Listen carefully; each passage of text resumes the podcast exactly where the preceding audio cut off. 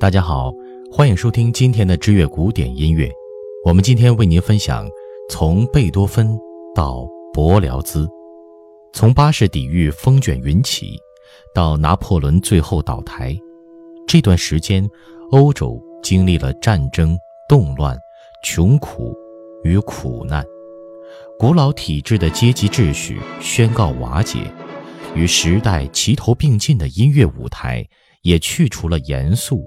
与滑稽风格、英雄悲情、田园风貌的界限，呈现出混合形式，不但形成了动乱时代的现实主义，形式上的模式也趋于宽松。巴洛克与洛可可时期的享乐主义已经变味儿了，伦理、理想、英雄主义与悲情重新抬头，英雄儿女、杰出个人。成为众人拜服的对象。从巴黎流传出来的恐怖与拯救的歌剧尤其明显。这类歌剧描写权力的专断与滥用，叙述无辜的囚犯如何受到死亡的威胁，但被害者仍秉持坚定意志与勇气去面对死亡，最终获得胜利。有很多歌剧都在舞台上描绘监狱的恐怖与实际拯救行动。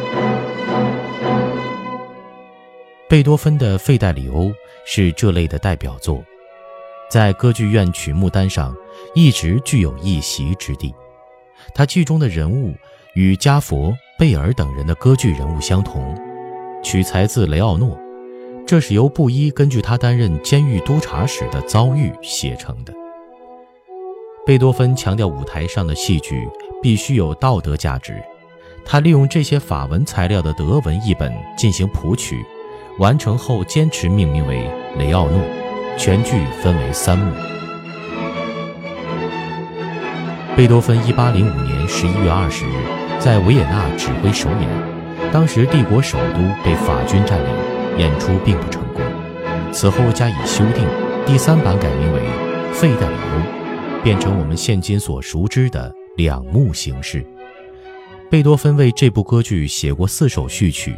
也就是三幕雷奥诺序曲与比较简短的 E 大调费代里欧序曲。